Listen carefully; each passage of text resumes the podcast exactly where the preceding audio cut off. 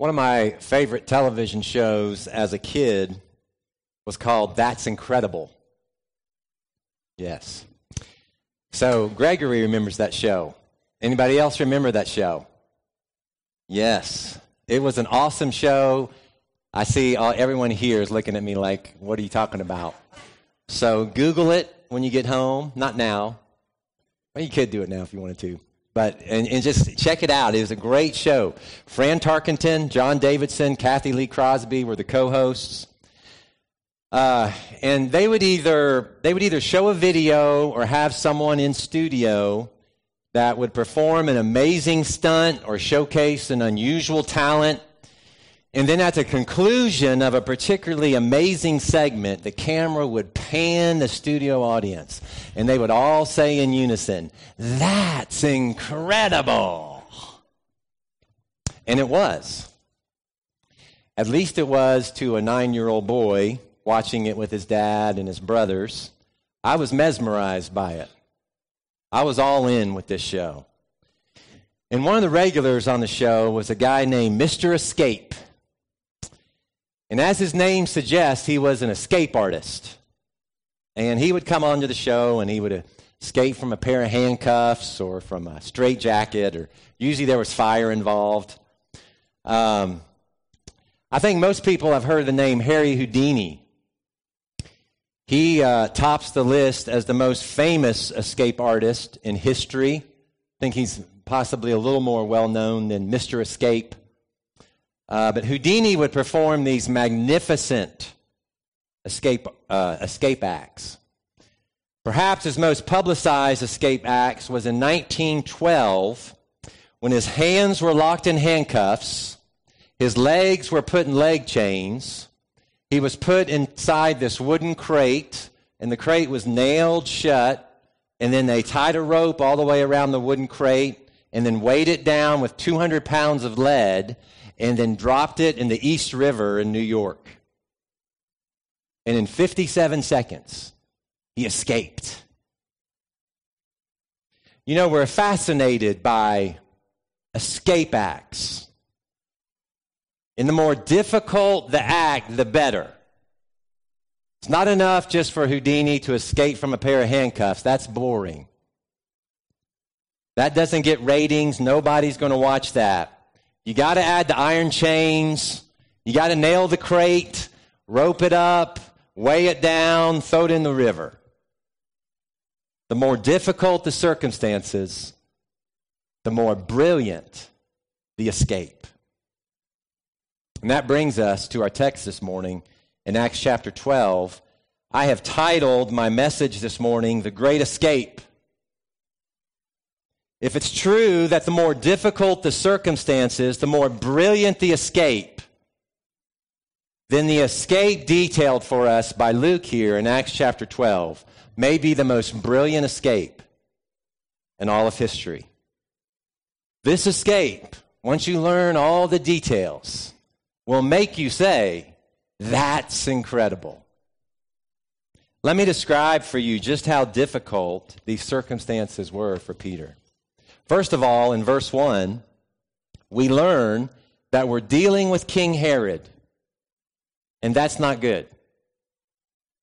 So already Peter's in a bad spot because you don't want to have to deal with one of the Herods. History tells us that dealing with a Herod only ends in one way, and that's with a violent sword. Herod the Great, the most famous of the Herods, ruled during the time of the birth of Jesus. He was the one who received the wise men from the east and had all the boys in Bethlehem and its vicinity who were two years and younger massacred. That was Herod the Great. He was married 10 times and had lots of kids. One of his sons was Herod Antipas. He became the ruler of Galilee. Herod Antipas married his brother's wife, Herodias, and then consented to the beheading of John the Baptist. He was also the Herod that Jesus spoke with on the night of his crucifixion. Now, the King Herod in our text this morning in Acts 12 is King Herod Agrippa. He's the grandson of Herod the Great and the nephew of Herod Antipas. Are you following the family tree? There's lots of Herods. Now get this Herod Agrippa's dad. So our guy in Acts 12 is Herod Agrippa. His dad, who was Herod Antipas's brother and Herod the Great's son, was murdered by Herod the Great. So there's Herod Agrippa's backstory. Our king here, King Herod, his father was murdered by his grandfather. Like I said, Herods only know one way of dealing with people, and it always involves a sword. And so in verse 1, Luke tells us it was about this time that King Herod arrested some who belonged to the church, intending to persecute them. Now, listen to how this verse reads literally in the Greek. It reads King Herod laid his hands on some from the church to do evil to them. That's literally how it reads. That word translated to do evil can also mean to do serious harm to someone. Hence the translation persecute. So this is not going to end well. Herod has just recently been named king of this realm, and his first order of business was to put his hands on the church. Not to commune with them, but to do evil and violent harm. He'd already beheaded James. Now, just so you don't get lost, there, there were two of the 12 apostles named James. You know, those of you that watch The Chosen know that on the show they designate the difference between the two James. One's Big James and the other one's Little James. Well, this is Big James. This is Big James who's beheaded. He's the brother of John, the son of Zebedee. He's part of the inner circle of Jesus Peter, James, and John. And Herod had him beheaded seemingly just to gain the favor of the Jews. No other reason. It's just a senseless act of violence performed by a bully and a tyrant. And he's just getting started. He saw that James' death pleased the Jews so much, and so he went after Peter. He had Peter arrested, put in the prison, but he had to wait until after the Passover before, verse 4 says, before bringing him out for public trial, which essentially means, knowing King Herod's attention, that he planned to make this big public spectacle of Peter's execution. And so things are not looking good for Peter. The situation is dire to say the least. In addition, listen to the level of security for Peter in prison. This is maximum security. And there's, there's good reason for that. If you recall, back in Acts chapter 5, the, the apostles had been put into jail in Jerusalem, but during the night, an angel of the Lord showed up and opened the doors and brought them out. And so, evidently, in an attempt to keep that from happening again, Herod puts four squads of four soldiers in charge of Peter. 16 soldiers in charge of one man. Now, just one squad of four would guard him at a time. Peter's right arm would be chained to one soldier, his left arm would be chained to the other soldier, and then two more soldiers in the squad would stand watch at the entrance to his cell. And then every three hours, they would change out to the next squad. And so they were only on three hour shifts, rotating through the four squads. That way, the soldiers were refreshed and engaged, always ready. Perhaps Peter had been in prison this way for several days. Luke tells us in verse 6 that it was the night before Herod was going to bring him out and make a public spectacle of his execution. But the more difficult the circumstances, the more brilliant the escape. And Peter's circumstances are so difficult that even the great Houdini couldn't pull off this escape.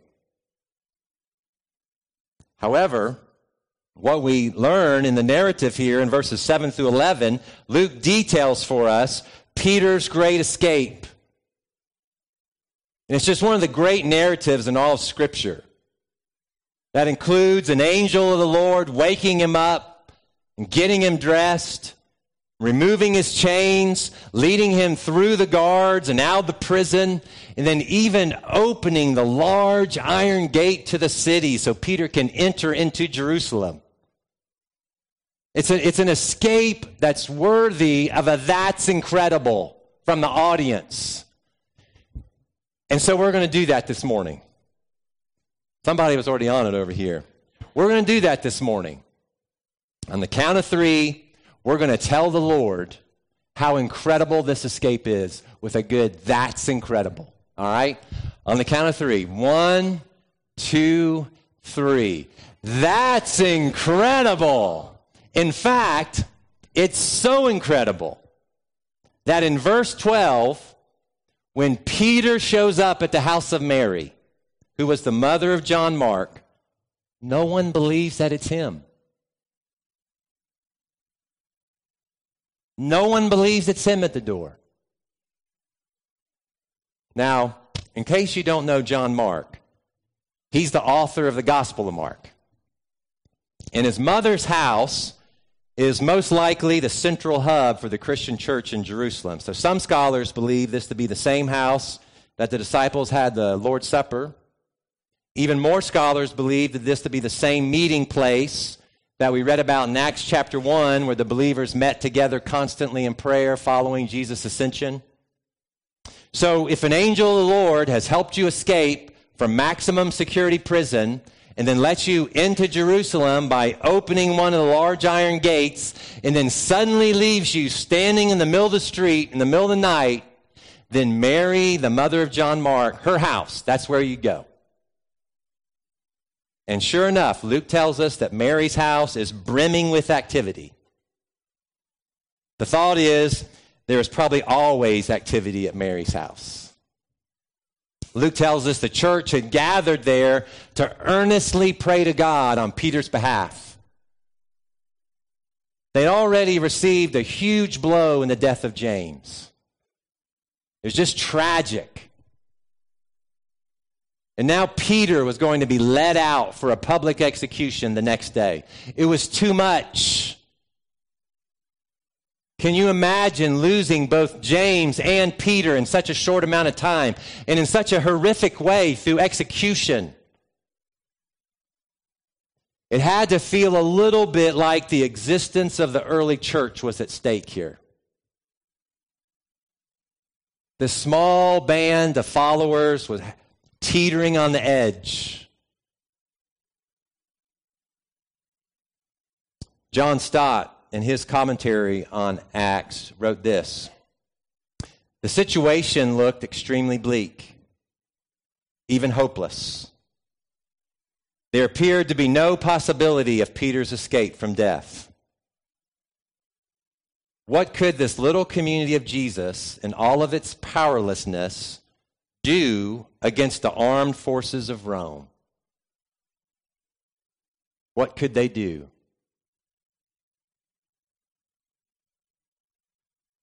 Well, they could do one of the primary things the church has been called to do. They could pray. They could pray. You know, it often takes disaster to remind us of our primary calling. I can remember the night of 9 11,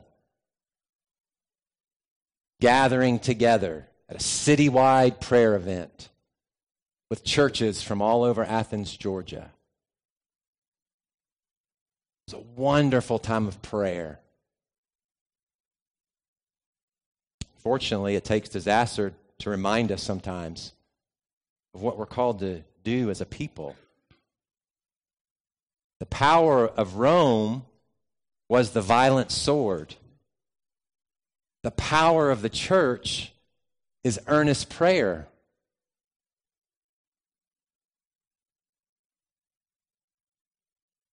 The Greek word here, translated as earnestly, this is so cool. Y'all are going to like this, especially being here in the bluegrass. This word was also used to describe a horse made to go at full gallop. And so it, it, it's a word that's used to describe the taut muscles of strenuous and sustained effort of a horse or of an athlete earnestly. It literally means fully stretched out. And so the image here is of one whose hands and body and soul and mind are, are stretched out to God. I read Beth Moore one time describe this kind of prayer as smelling the carpet fibers. I liked how she referred to it as that because that's what she was talking about was just was just laying out, stretching out before the Lord in prayer. To pray earnestly is to be stretched out and at full gallop in prayer. And this is hilarious because Peter shows up at Mary's door where the church has gathered to pray in this way for him, but no one believes. No one believes it's him. That's how incredible of an escape this is. All night they've been praying, stretched out, full gallop, but the reality of Peter in the flesh standing at their door was beyond anything they could have asked for or imagined. It's just incredible. It's the great escape. And Luke, who never misses a detail in his storytelling, points out that this remarkable scene takes place during the Passover. That's you don't want to just pass over that point. It's hard not to miss the irony of Peter's great escape happening during the celebration of Israel's great escape. If you recall, the Passover was a time for the people of Israel to remember their great escape from the angel of death passed over their homes due to the blood of the Lamb on their doorpost, and their great escape from the violent hand of Pharaoh as they passed through the Red Sea on dry ground and out of Egypt. It was a remarkable escape, and on, on the night of that celebration, Peter too escapes death and the violent hand of a tyrant. And it's just a remarkable story. It's a wonderful story. So this morning, what's the takeaway for us? What's the takeaway of this great narrative found here in Acts chapter 12? We read about the church praying earnestly. That's been a good encouragement to us as a people, right? We want to fulfill that calling as a people. We want to be, we want to be people who, who pray earnestly for one another. We don't want to wait for disaster to strike to gather together and pray. We want to, that's, that's where the power is for the church, is in earnest prayer. And so that's been a good encouragement to us. We see that God can do anything right? We see that here in the story. We see that God has the power to do whatever he wants to do. That's a good takeaway. But here's a takeaway I want us to just spend these last few minutes looking at this morning. As I thought about this story quite a bit this week. Here's, here's what I just wanted to share with you this morning. You know, Paul would write the church in Rome these memorable words in Romans chapter 3, verse 23. He would write, For all have sinned and fall short of the glory of God. That all there in Romans 3:23, it includes me. It includes Karen. It includes my kids. It includes you. It includes your loved ones. It includes your neighbors, your classmates. It includes your coworkers. All of us have sinned.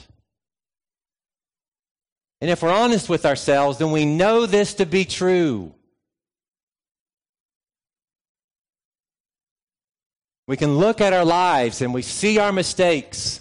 We see our failures. We can see how we've disobeyed, how we've deceived, how we've hurt people, how we've let people down. We get it. We all have sinned. Paul would then go on to write in this same letter to Rome, in Romans chapter 6 and verse 23, he would write, For the wages of our sin is death. Now, that term wages is a great word. All of us who have jobs, all of us who have worked, understand the language of receiving a wage. We receive a wage for our work, so we, we get this word. We know what it means. And the wages, the payment that we receive for our sin, is death. And here's the thing the wage you receive is the same if you sinned only one time or if you sinned a million times. The wage is the same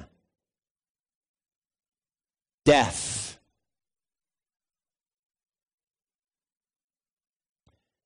And as great as the escape was for the Israelites at the Passover,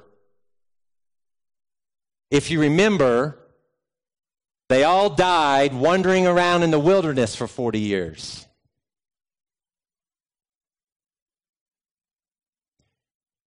And as, as great as the escape was for Peter in Jerusalem, he was eventually executed. In fact, history tells us he was crucified upside down.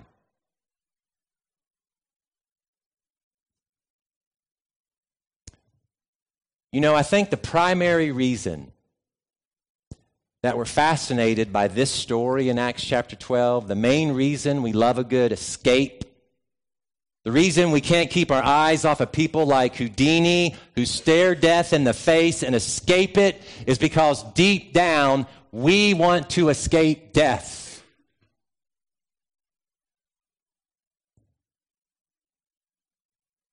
But Big James didn't escape death. The 16 Roman soldiers who were in charge of guarding Peter did not escape death. In fact, at the end of chapter 12, in verses 21 through 23, we read that even the powerful King Herod did not escape death. We have all sinned. The wages of our sin is death no one escapes death.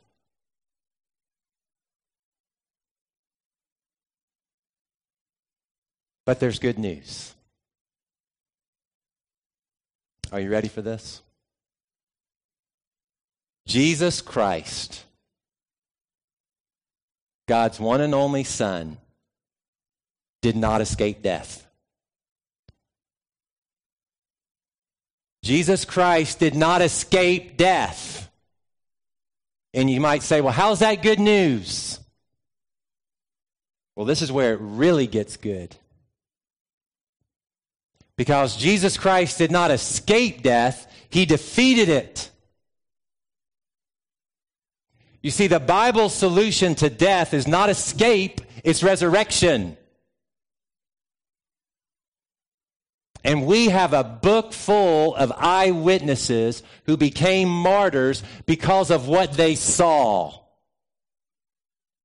And what did they see? They did not witness a great escape. Instead, they saw a man rise from the dead.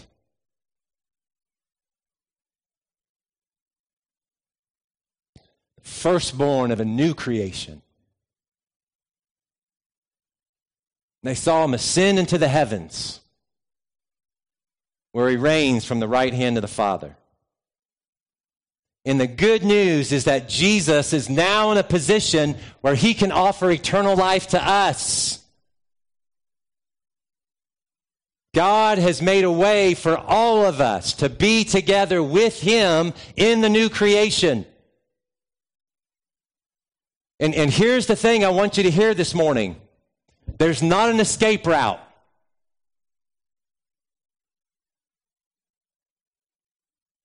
The only way to life is through death.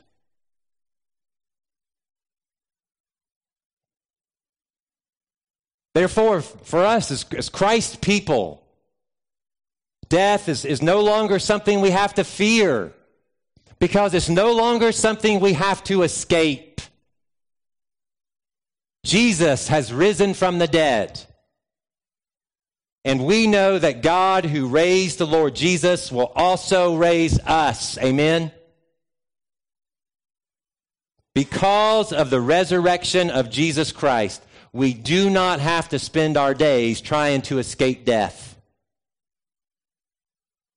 Instead, we can spend our days preparing to enjoy life. Let's pray. Heavenly Father, I'm just thankful so much that you have preserved down through time these manuscripts, these writings of Luke.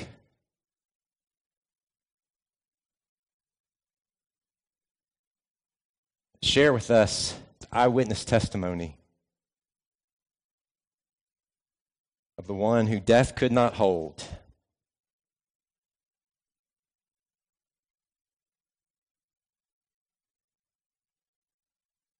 We're thankful, Lord, that we can be certain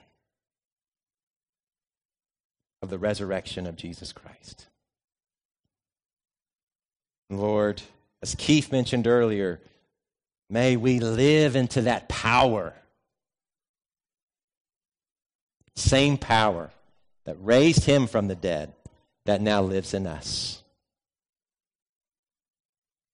May we live that out each and every day of our lives. Pray this in his name. Amen. This morning, if you are here and you have never put your faith in the one who rose from the dead, then there's plenty reason for you to fear death. There's plenty reason for you to want to live your life in a way to escape death. So let me encourage you today to come. Put your faith in the one who rose from the dead, who defeated death, who took away its power and took away its sting.